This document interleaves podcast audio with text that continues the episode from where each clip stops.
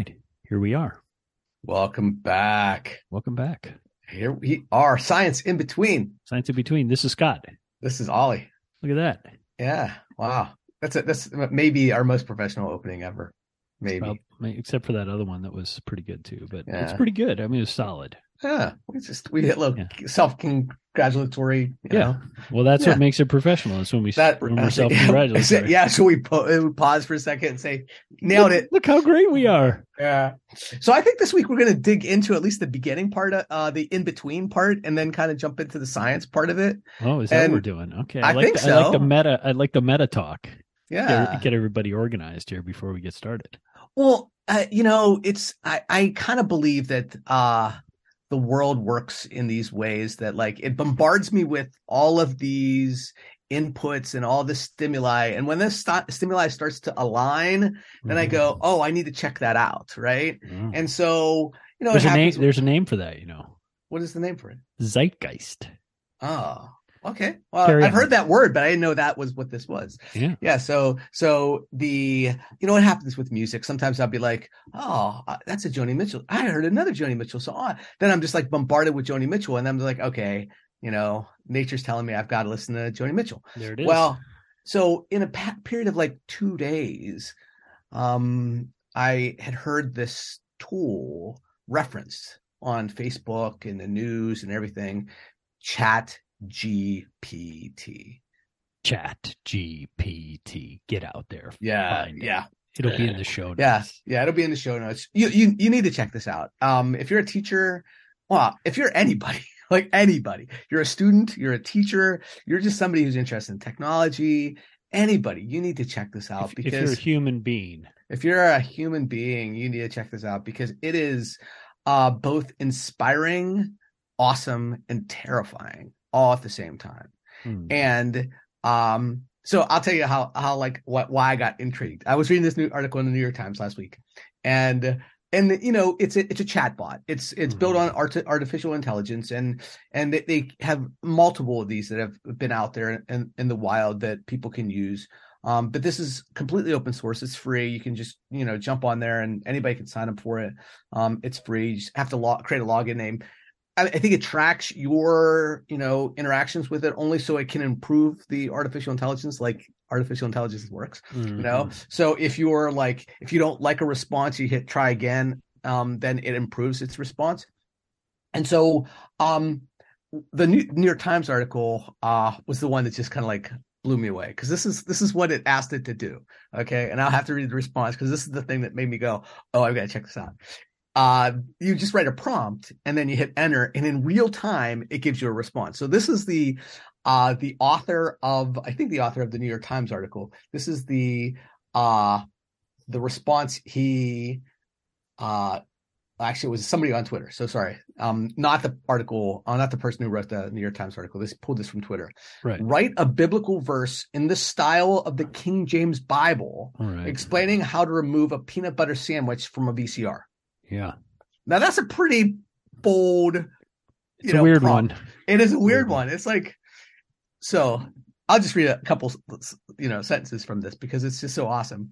And it came to pass that a man was troubled by a peanut butter sandwich, for it had been Hmm. p- placed within his VCR, and he knew not how to remove it. Mm. And he cried out to the Lord, saying, "Oh Lord, how could I remove the sandwich from my VCR? For it is stuck fast and will not budge." Yeah. I'm like, and it just keeps going. Yeah. And I'm like, oh my goodness, that is a chatbot. And it wrote that. And Yeah. so so I went on and, and played for a while. yeah. And you Yes, you did too. And I you did too. Yeah, I did after and and uh you know where I heard about this was um well besides from you is uh Daring Fireball which is a um a blog slash website run by John Gruber and he he posted something about this and made some comments and linked to some of the articles including the New York Times and, and another article. So yeah, it's it's uh it's a fascinating thing. And of course what i tried to do was type in asking it to explain sciency things right? So um uh i did the acorn to oak which is a phenomenon like how does an acorn become an oak tree? Um So I, I typed oh. typed that in to see like what how does it do for explaining a whole unit's worth of uh, of curriculum for seventh grade uh, here here in State College, and um, that was interesting. Um, but yeah, I mean, I, I, want you to talk a little bit more about um, like maybe what's one big Im- implication for you. What do you think is one important thing out of this?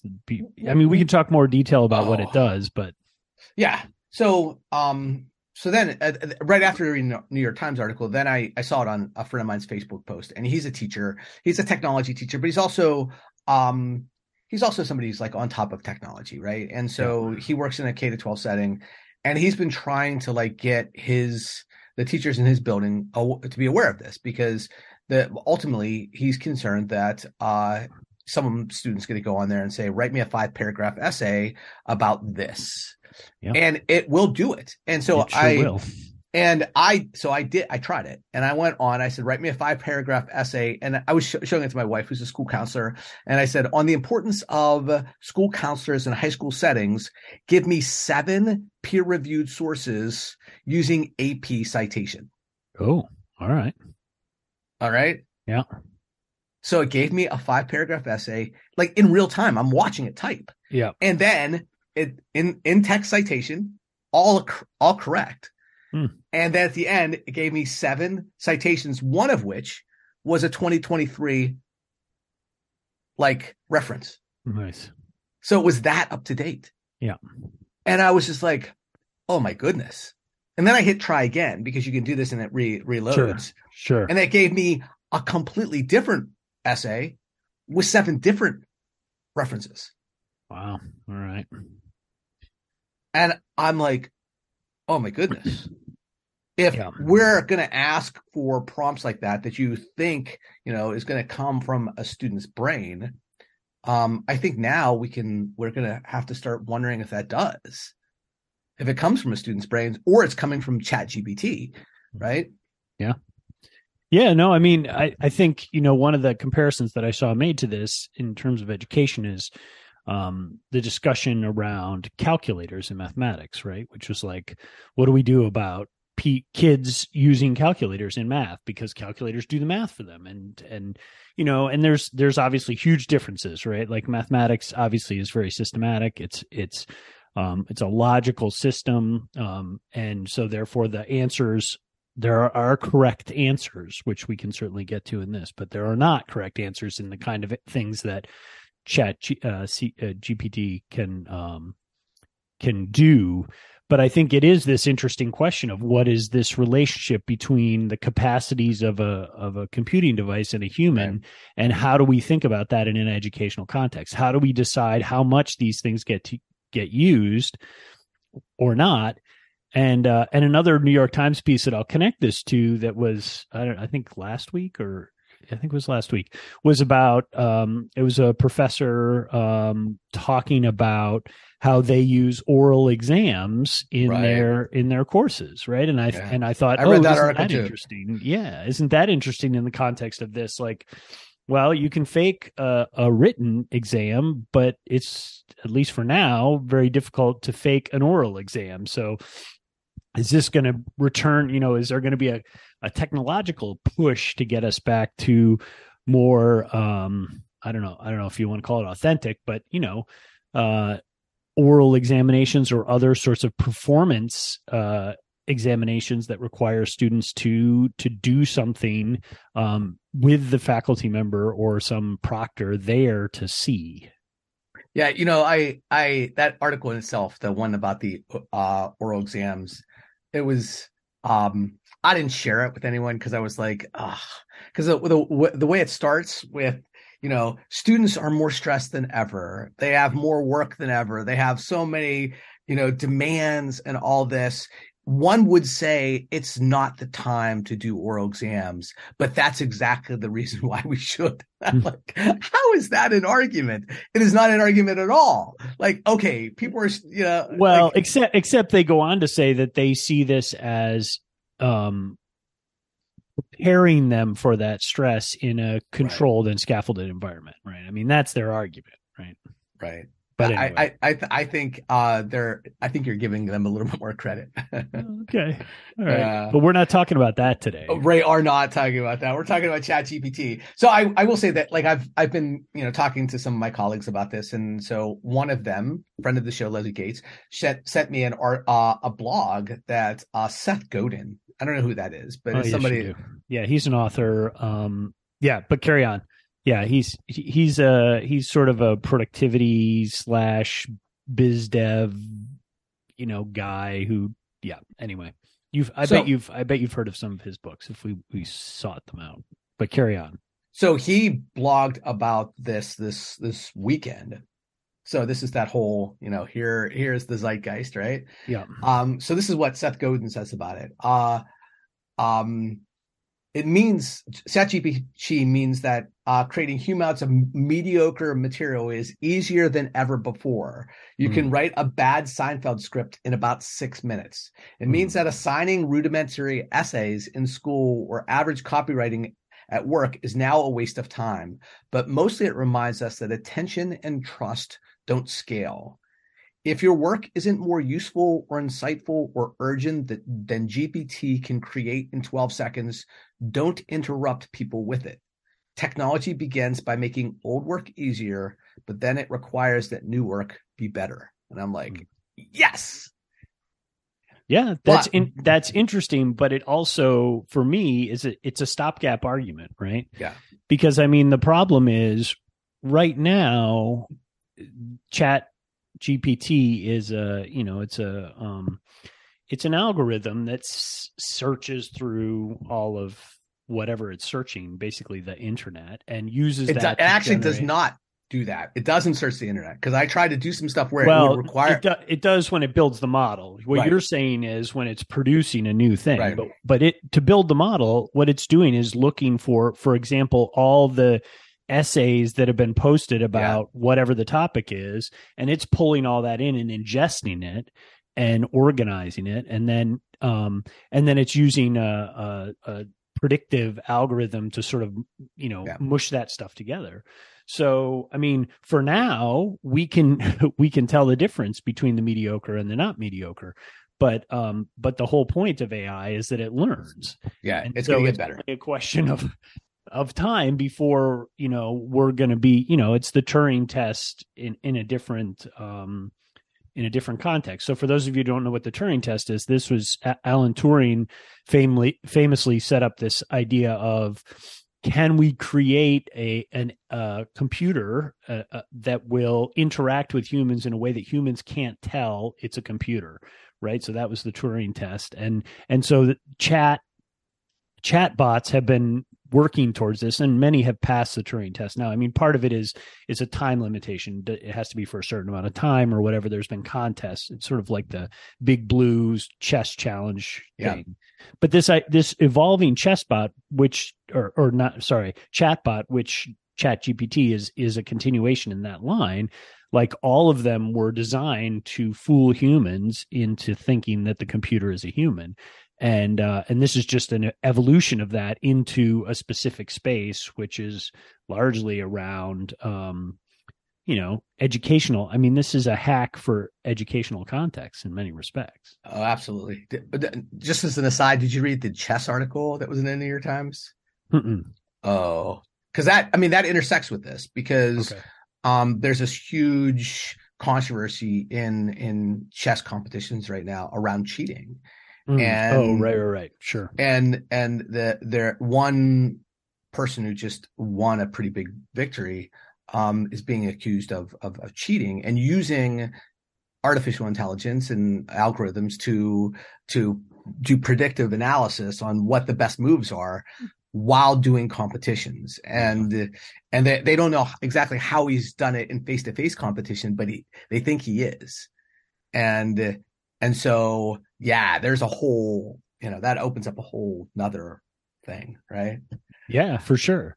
I mean, I think all of this all of this gets to this relationship between computational devices and humans and how Yeah. we view that relationship in educational context, right? Because one thing that's happened, you know, to go to the theme of this show um, over the last three years is that our educational environments have become much more intensely computational.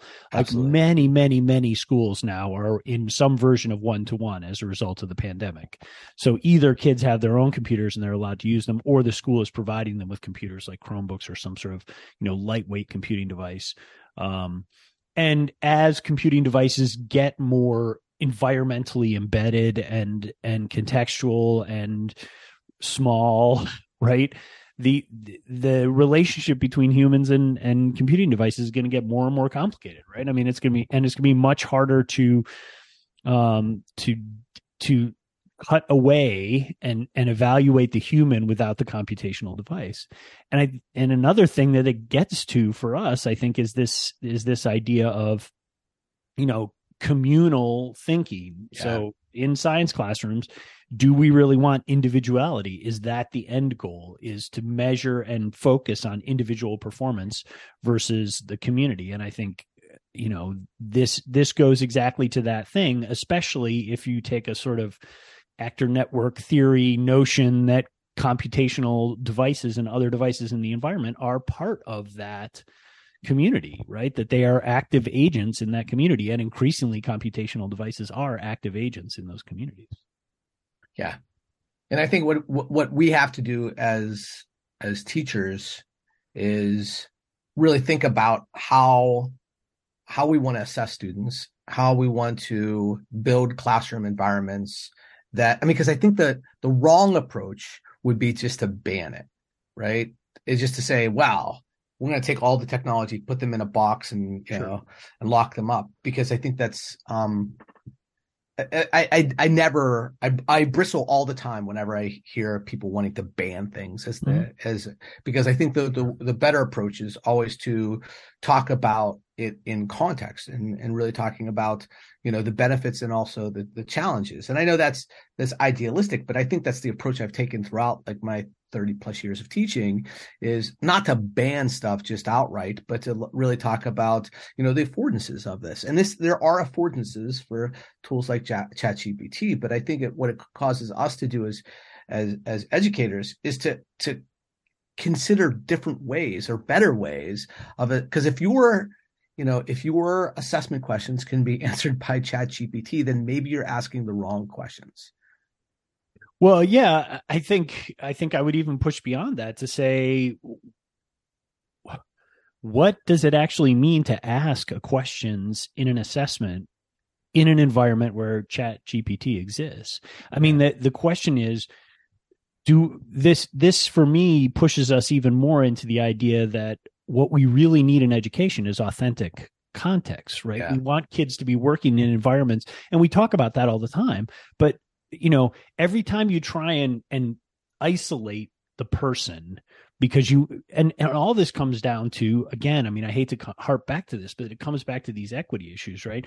So we're going to isolate the person because we want to know their value right? If we're talking about assessment and evaluation i want to know ollie's value. And the only way i can know ollie's value is independent of everything right? Independent of other kids in his class independent of any computational device he might be using eh, independent of any notes or other aids he might use to help in his in his thinking and that is for me where the where this where the crazy lies right is it's not it, to your point about like banning things it's it, it's it's it's a question of we're banning things with the goal of trying to isolate the person from everything in their environment Right. and that's not the way humans work we interact with our environment and other people in our environment constantly and that's how we learn and grow and and practice everything. So this idea of like oh we must isolate the individual to understand their contribution i i just like at some point that notion has to break down under its own weight and we have to say like this is an insane way to operate schools. Yeah, it's like when uh I you know i first started teaching, I had some you know some of my colleagues who were like, we we, should not allow students to use calculators sure because the their argument was at the time, well, you're not always going to have a calculator on you. right If you, all you have to do is go to Home Depot any any Saturday afternoon, and Right. you see people walking around with their phones, you know, doing you mm-hmm. know multiplication. Like yeah. they're going, okay, I need this many bags right. of topsoil right. for this, and then calculate square footage of my deck, and here's how many boards. I need to. Yeah, whatever. I yeah. mean, it's and they're using their phone. So the this argument, this like really straw man argument that oh, you're never going to be in an environment where you're gonna you're gonna have a uh, you know a calculator at your disposal. Well, yes, we are. We're at that point. You know, so um, I think the better thing is for us to is to consider how we we work, like you're saying, work in environments like that, and ask better questions and and personalize the assessments. I think you know, for me, I was thinking about some of the assessments. It made me really thinking about some of the assessments I gave this past fall. Um, and and I think maybe it's easier for some of my classes because I'm I'm working with pre-service teachers who are actually out in schools, and I'm having them them analyze things that they've done in practice mm. in their classrooms in their context with their students and so it lends itself to more of a you know a personal reflection something that you know i mean maybe it can i don't want to use the term gamed because it's it it it um because I think I that game, take, I think game is an okay way to describe it. All right. Well, I I, I, I, I kind of wonder a little bit about it. Is it is it gaming it? I mean, if um, I mean, certainly I wouldn't want them to come to Chat GPT and like put in the the prompts and say do and then just copy and paste. Um, and I think that if students were doing that, I think I'd have a better idea because it wouldn't be um it wouldn't be personal. It wouldn't be their personal reflections. It would be something that would be much more because I tried to. Here's the things that ChatGPT does not do well with.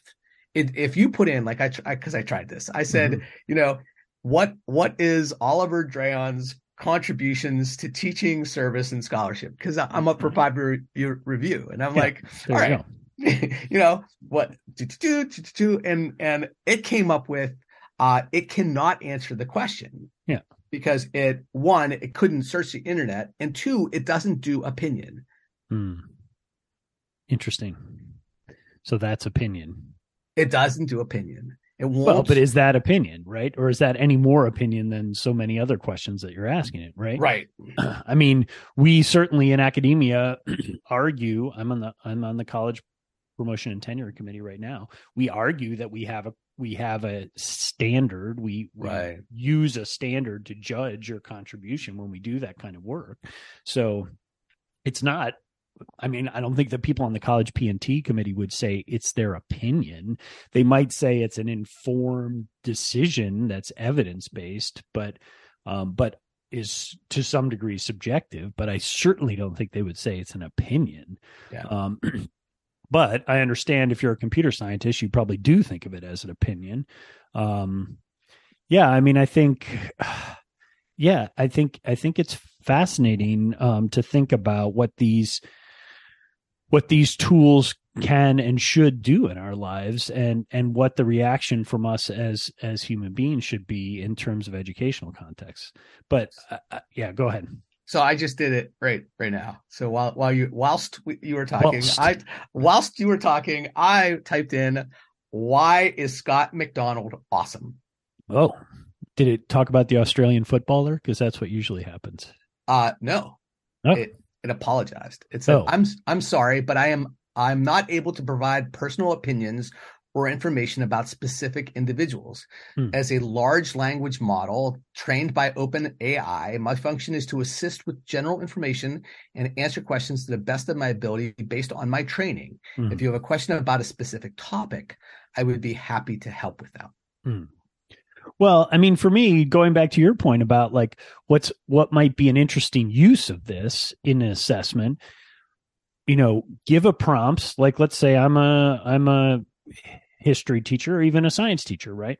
Um, and you want so um, what was Jesse Owens' impact on on um, U.S. foreign policy, right? So have Chat GPT right. generate three different versions of the answer to that question. And now I'm going to give those to my students and say, tell me which one of these you think is the strongest answer to that oh. question and why because That's I think great.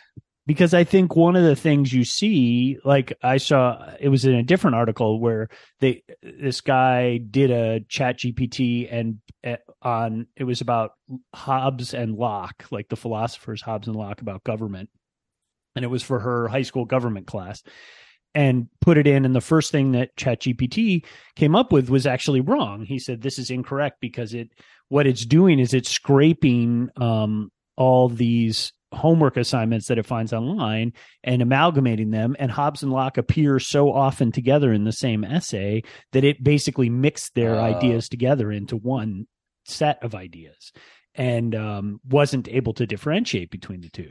So I think, you know, but as an outsider who doesn't know anything about that sort of, you know, governmental philosophy, you know, um, I wouldn't have known that. But if you're taking a class on government, well, you should know that. You should know. Actually, Hobbes said this, and Locke said this. Like Hobbes, Hobbes was yeah. a, a fan of the, you know, the monarchy, and Locke. I may be getting this wrong. Locke was the division of power person, and um, but I think that that idea of like, okay, Chat GPT is going to, it's going to produce stuff that's not right, or at least is is um, incomplete and messy, right? Because of the way it operates um, so give students that as a as a reflective task and and so that leads into a, a blog post that, that I wrote recently about this. Um, oh, okay. And it wasn't about the it wasn't about the tool. I think I'm going to do that down the road. But I was talking about using the tool, and the question I gave it was this: What is the most important aspect of being an effective teacher? Mm, interesting. Okay. All right. And yeah. so what I did was I I wanted to see what the first response was going to be, and then I wanted to see if it gave different responses as I hit try again. Yeah. Okay. Yep. So I'll, we can we can put a link to this in the show notes, but uh the first response, and these are short little paragraphs, yep. um, was the most important aspect of being an effective teacher is a deep commitment to student success. Mm. That was the 1st mm. response. All right so and that it, it, provided like three or four yeah. more sentences. I won't need to read all that. The second response was the most important aspect of being an effective teacher is a commitment to student learning and success. Oh. So it's better to define what yeah. success was. Yeah. So the third response was the most important aspect of being an effective teacher is having a passion for teaching and a commitment to student success. Mm, but learning got dropped. Learning got dropped. So we added passion and learning got dropped. Interesting. All right. Fourth. Four. Fourth. From the most important aspect of being an effective teacher is having a deep understanding and knowledge of the subject matter. Mm. So drop students, yeah. at least in that opening sentence. I mean, yeah. it comes out a little bit more. Um, but that's the that's where it, you know, it yeah. puts its flag in subject matter knowledge. Yep.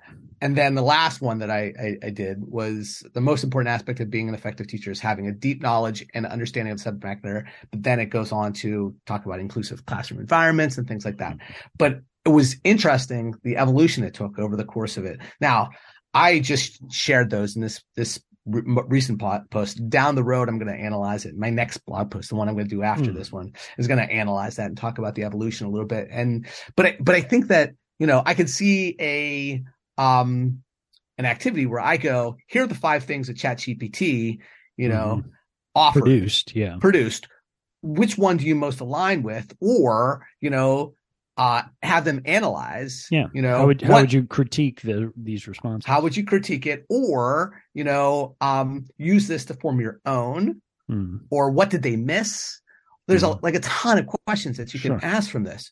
And I think that's the the type of thing that we have to start to think about is rather than, you know, saying, okay, hey, we're going to talk to the the tech director in our district and and block chat gpt you know from right. like so use the internet filter to block it um yeah no, I mean, I think if anything, this this is another brick in the wall of argument for why practices are the most important thing yeah. that should be happening in school. Because individual pieces of content, knowing the difference between Hobbes and Locke and their perspectives on government, is not the thing that we want kids Right. to learn. That just isn't.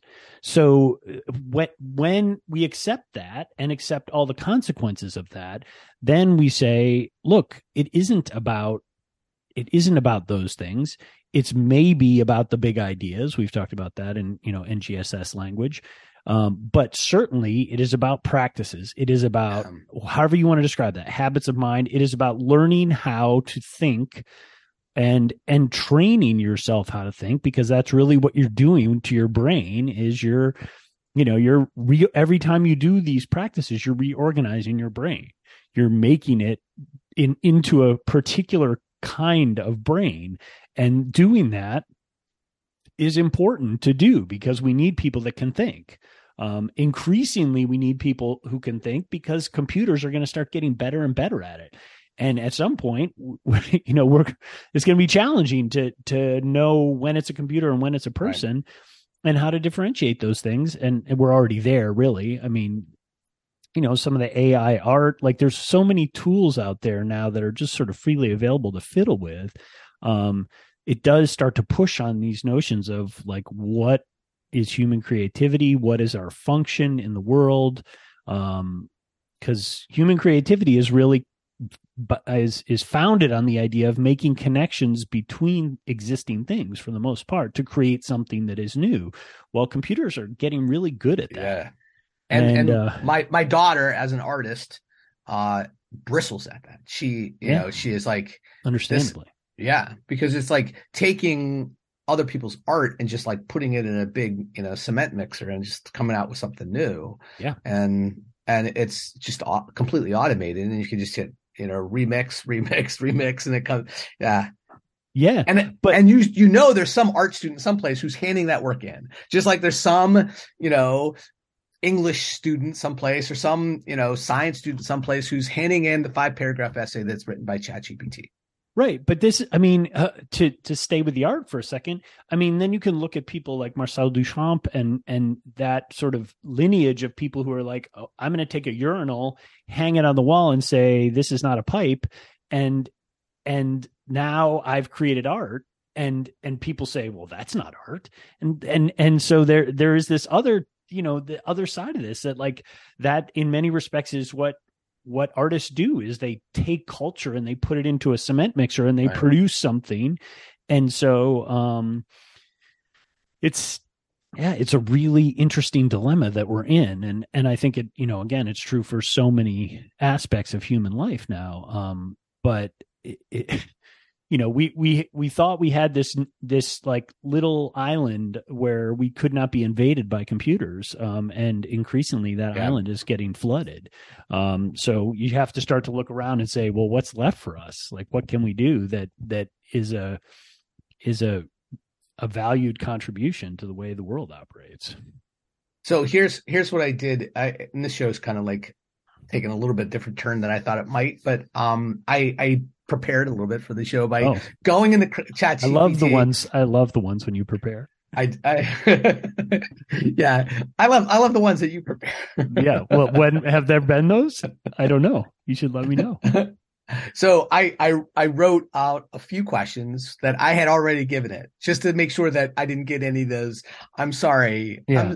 I'm, I'm sorry, Ollie. I can't do that. i'm do sorry ollie that.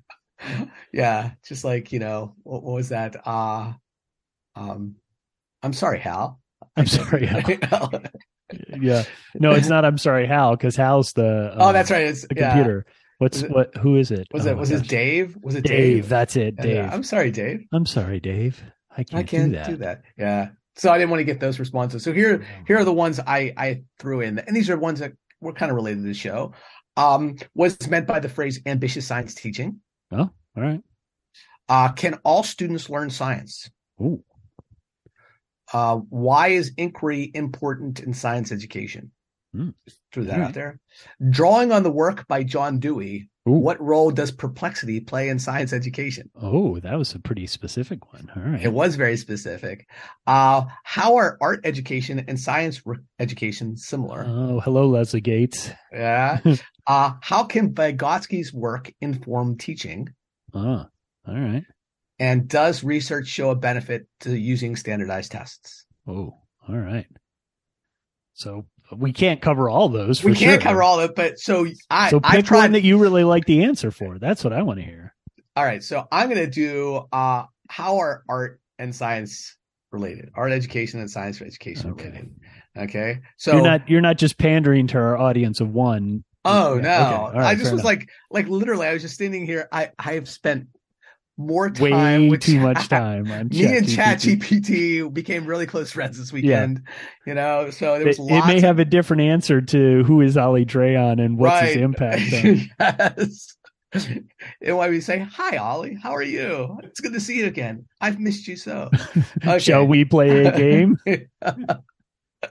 yeah, we're yeah we're nerding out here. All right, so I just hit the hit it, and now it's if you haven't been on ChatGPT yet, what basically what it does, it's like you're watching somebody type in real time. So it's like click, click, click, click, click, click, click, click. Okay, so just finished its paragraph response.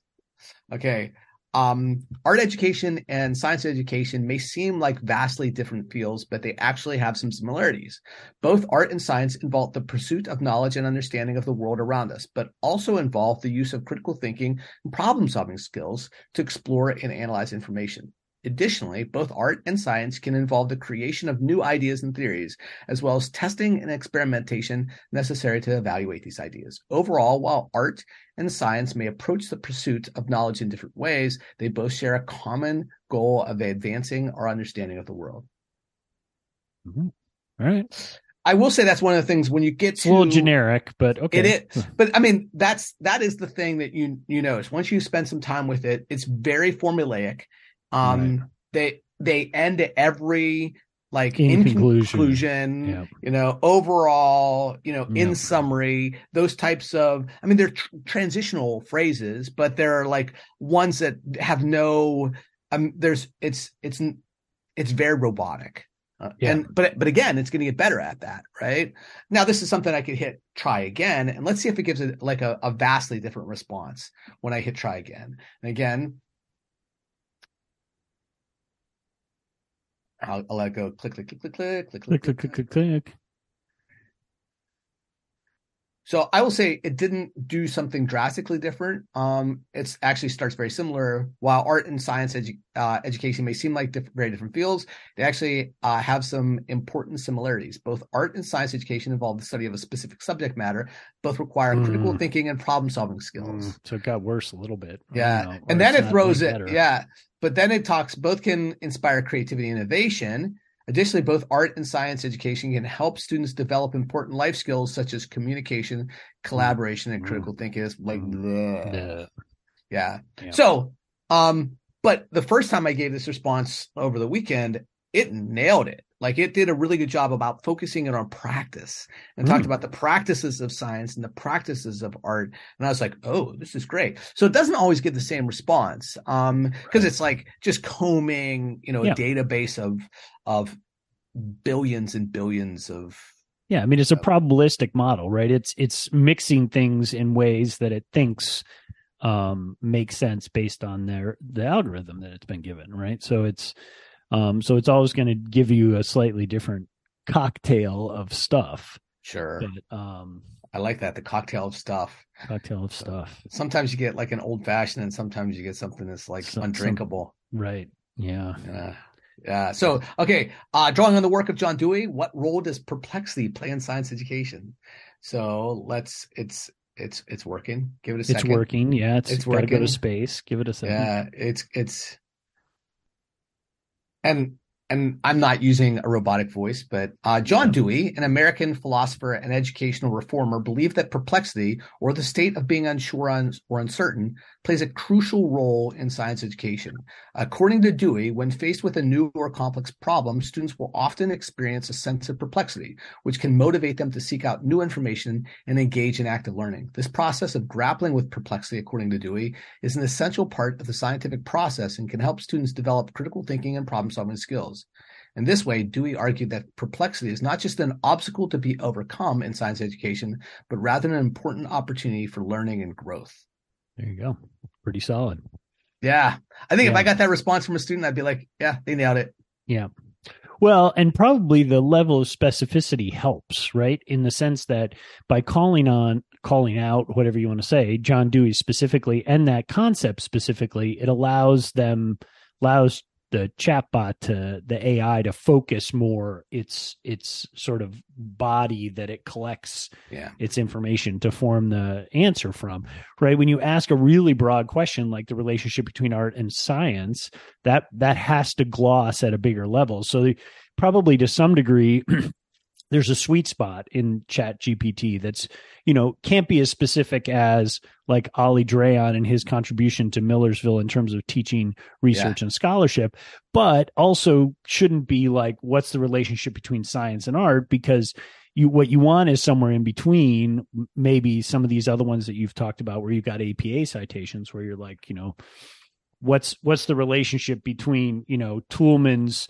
argumentation framework and somebody else's you know um extension of that work like that you might actually get something that sounds more legitimately human because it has it can narrow you know it's probably a, a the search size optimization yeah. to some degree and it's not giving like generics like it's not throwing out right. critical thinking problem solving which are these like you know they're so ill-defined terms yeah. like i mean blobs right that it's like we're just going to throw that in as filler which you know you hear from students all the time and i think chat gpt is doing it too you know it's like oh the importance you know of the four c's you know creativity blah yeah. blah it's just like blah, you know yeah. um so you want you want to you want to do one more just for funsies because I, I think you know i think it's valuable for folks to see how quick this happens. Yeah. Well, and I think also it's valuable to, like you said, play with this on your own because I right. think here, you know, seeing the questions that you ask that you think, oh, I got this. Like I'm going to ask a question, it's it's not going to be able to answer it. Yeah. Like it's a little stunning the sort of things that it comes up with. Now, I agree. The more that you do it, the more you see the pattern, right? That it right. has this structure to its responses in a lot of ways, but takes a while. And even then even seeing the pattern you you just see it as well we teach that pattern right? The five paragraph essay and the you know the opening thesis statement and the in conclusion paragraph and the whole like i mean we that's what genre is in writing right? We teach it to kids. So um you know dissertations have five chapters right? Yeah. i mean it's like like there are patterns to this stuff and it's all it's doing is taking those patterns and and using them against us to some degree. All right, so I, I here the, here's the last one. I, I threw at the the Vygotsky question. How okay. can Vygotsky's work in inform teaching? All right, so says Lev Vygotsky was a Russian psychologist who developed the idea of the zone of proximal development, which suggests that learning is most effective when it's tailored to an individual's current level of understanding. According to Vygotsky, the zone of proximal development is the range of abilities that a person can perform with the help of a teacher or more knowledgeable peer. By providing support and guidance within this zone, teachers can help students learn new skills and concepts more effectively. Vygotsky's work can inform teaching in a number of ways. For example, his ideas about the zone of proximal development can help teachers create lessons and activities that are tailored to the specific needs and abilities of their students. This can involve providing scaffolding or temporary support to help students learn new skills and then gradually reducing that support as students become more confident and independent. Additionally, Vygotsky's emphasis on the importance of social interaction in learning can encourage teachers to create a collaborative and supporting learning environment in their classrooms. Overall, Vygotsky's work can help teachers understand how best to support and facilitate their students' learning and development. Yeah. Yeah. I mean, not bad. There's some not bad wonky bits in there, but yeah, I mean, right. Again, if if it came from one of my students in in my learning theories class, would I say at least this person's got the big notions? Got the big yep. ideas. Yep. Yeah, I think where where it it talks about the social interaction, but it doesn't like it doesn't focus in on that. And then it then it seems to at the end shift back to like more general. Like it's mm-hmm. like and and so it, it's it's that you know ballet between the specific and the general that I mm-hmm. think it, it has trouble with, you know, because it seems to be going down a line where you think it's going to like continue on the social interaction part, and it's just like, nah, we're gonna do it. I'm I'm checking out. I've given you my I've given you my two paragraphs. I'm done. Right. Yeah. Yeah. Well, I mean, I think it's a it's an interesting evolution. I mean, and certainly this is something we've been seeing coming down the pipe, right? Like that for at least as long as we've had computers, but certainly in, and in some cases predating computers, right? I mean, there's lots of science fiction writers who've written versions of this future history Yeah. um, that where computers become smarter than us. So um, yeah, I mean, I think it's it's fascinating, and what it means for education is um, is something that really we're not grappling with, right? Like we still are clinging to these old assessment models, and it for me this that's what I see this as more than anything is a really clear you know, used to be like, oh, well, we we have these systems. I don't know if Millersville has this, but Penn State has a system where I can take a, a student's essay and upload it, and Right. it'll check to see whether that it, it's you know, um, if if the student's been copying things off the internet, right? If it's plagiarism, but these things generate unique answers each time. Right. Now that doesn't mean that the text in them is unique. So I don't know what happens if you take chat GPT answers and load them into that system to see if they're recognized as that or not in the system. But um but again, like think about that as a craziness. Like you you have you have students generating answers using chat GPT and then faculty loading those answers into an AI to determine whether they're they're AI answers. Like it's it really the the sort of circular logic of the whole thing starts to really feel crazy. All right. So No, I don't want to do another one. No, I didn't do another one. What I did while you were t- t- talking about that, I was like, I haven't done the plagiarism checker. Oh. Let's do it right now. Okay. Right? So I took the paragraph that, uh, because all this stuff is like Yeah. right here, right? Yeah. So I took it to Grammarly, Yeah. which um, I, I took that two paragraph thing it wrote about Vygotsky, and no plagiarism found. hmm There you go. You know, it had some grammar and some punctuation and writing issues. Uh huh. Suggestions to improve Yes. the quality of the writing. r- right it uh because it had some uh adjusting the tone of the writing and, and so it, it it made that sort of advice but it found no plagiarism Yep. There you go. yeah very interesting yeah Yeah. i wasn't going to give it another one Okay. yeah i just but i i hadn't thought about the like the plagiarism you know piece of it Right. would would plagiarism checker because i use like i our lms uses turnitin and Yeah. so So it's it's like the default like so if if uh students um submit an assignment it automatically goes through um turn, turn it it in in. Yeah. yeah Yeah. So it'd be interesting to see if if it got submitted by one of your students, like would Turnitin catch it because I don't know Grammarly versus Turnitin in terms of Yeah. the the algorithm that it uses or how it does that work. right But yeah, well, wow. There we are. There we are. look at us. I think I know what your joy is for this week though. no it is actually not. I uh, yeah. I have been watching. It's just it's getting I made friends with an AI. That's my yeah. that's my joy for the week. i i have a new friend chatty. Chatty.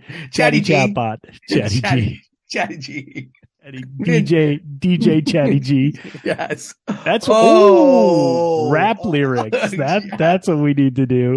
oh, Write me a rap about, about science education There you go. Oh my god. oh How i bet it would do that? it Oh, I bet it I'm would do. Sure, it would do it, and I'm sure it would make us sad. I don't even. I like. I right. closed it down. I didn't want to. Uh, Okay. After, after the show, You'll I'll- do it. You and Chatty will get together after and and write a rap, and we can put it in the show notes if if you think it's appropriate. Yes, I can do it. Like, write me uh, a a Christmas based science. Oh, you could do like anything, which is uh, bananas. Absolutely bananas. Actually, I have different joys that that would Okay. not involve uh, Chatty G because you know it's getting dark earlier. It's getting cold in in north uh, the northeastern United States. So this is like really where I get caught up on lots of television watching, and so Yeah. you know, and, and so my, my wife and I have been you know catching up on some series that we were, and so I I'm just gonna pick one that we just finished um Wednesday uh, Oh, okay. on on Netflix.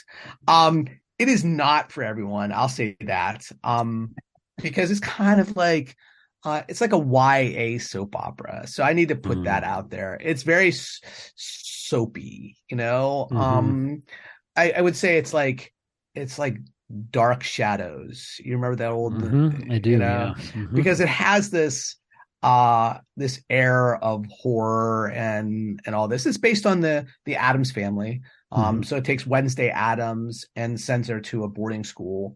Um, and you know, there she's with other outcasts, so like werewolves and sirens and all these other, you know, characters that exist in that horror genre. Um, and so uh, she's there, and there's a a monster loose, Mm. And so um, it's it, I, it's a Tim Burton Yeah. production. There you so go, he's course. the and it's a beautiful like the costume design is amazing so many like really cool details are like you know awesomely done um it does get a little like kind of saccharine at parts and a little soapy you know Mhm. um which you know there are parts you laugh at because you're like uh you know yeah i won't get into all the details with that but there there are parts that you'll just laugh at and just go uh and, and a little cringy Yeah. um but i don't know if i'm the target audience i mean i think we're the target audience as parents of the kid who are the target audience right. Yeah, yeah. yeah so it's like our kids are the target audience but they're they're thinking we're going to watch it with them because there are lots of places where if you grew up with the addams family that they're like jokes that you and i are going to get that our kids are not going to get Got you it. know? Yeah. and it's it's well cast. Um like i said it's beautiful. There's a what's making its way uh, around like instagram and everything is this dance this dance that wednesday does that's just beautiful and awesome. And if you were you know a a goth kid or an emo kid of the 80s you know you're it's gonna warm your heart. Yeah. yeah so Of course. wednesday on netflix Nice. Yeah. All right. Um, so mine is uh is the World Cup soccer. yeah Um, it's you know, it's been uh for those of you who are not football fans, as as everybody in the world calls it except Americans, um this has been a really fascinating World Cup. Um, lots of major upsets. Ollie and I are in a pool together, um, and th- everybody's pool has just been demolished. I mean, it is yeah like mine was like like two weeks ago it was Yeah. like ah Brazil was everybody's favorite to win, and they lost, and you know Spain lost, and uh, you know England's out. Like uh, so, a lot of the teams that people were expecting to move on um, got eliminated. But there've been some fascinating stories, and it's it's like any of these things, like the Olympics. It's just like there's always stories that emerge in these events that you don't expect, and characters quote unquote like members of teams who who are relatively unknown or completely unknown before these events and then suddenly come to prominence through these events which is i just think is fascinating um and it's net and you know the reason they play the games is because you don't know how they're going to turn out. And so um thinking that brazil is going to win because brazil has been the most dominant team in in the world for well for a long time but certainly recently um you know just didn't work out that way. And and the match that i'm most interested in that's coming up is between morocco and france because france is a former colonizer of morocco Right. and now they're going to be competing in the world cup against each other i mean i just think that that's it's such a fascinating uh thing so anyway i know I, I, in many respects i'm not a sports person but when it comes to football uh i am a bit of a s- sports fan and boy, the World Cup is really delivering this year. So that so if you haven't been watching, there's matches Tuesday and Wednesday this week, which is um, December 13th and 14th, and then the finals is coming up on this Sunday. Um, but you know, I realize this is time sensitive. If it's not, just start watching World Cup whenever you hear this. Like whether that's Women's World Cup, which is coming up soon. It's right hot on the heels of the men's, and the U.S. obviously is great there. So um, lots of chances for the U.S. to go far in that tournament. But so much just joy and pain and awesomeness uh, with with stuff like the World Cup. So yeah, yeah my my pool has been decimated for for weeks Yeah. so yeah. yeah What are you going to do? That's the way it Yeah. works. You know, Yeah, some you- some you look- dark horse is going to win this thing, and you know, come out of nowhere because they picked you know Croatia to win it all, and you're like, wait a minute, what? what yeah, what now? Croatia. yeah yeah Yeah, that, that that's probably what's going to happen yeah i look at like like uh we don't need to get into the pool no, but we're i not look at my the pool. my possible points Yeah. left are like yeah Not many. very not many i i can't there's no chance for me to win Yeah. so oh well It happens. It does happen. It was it was a good ride. It was a good ride. yeah, it was fun. So I should have All right, asked. Chat GPT who would have won the World Cup. Mm, Well, that- that says been- it doesn't do opinions. It does not. No. Yeah. All right. Well, thanks for joining us. Yeah. We'll catch you next time. Journey into Chat GPT, and we'll yeah, Mm. we'll catch you next time in between. See you then. Bye now. Bye now.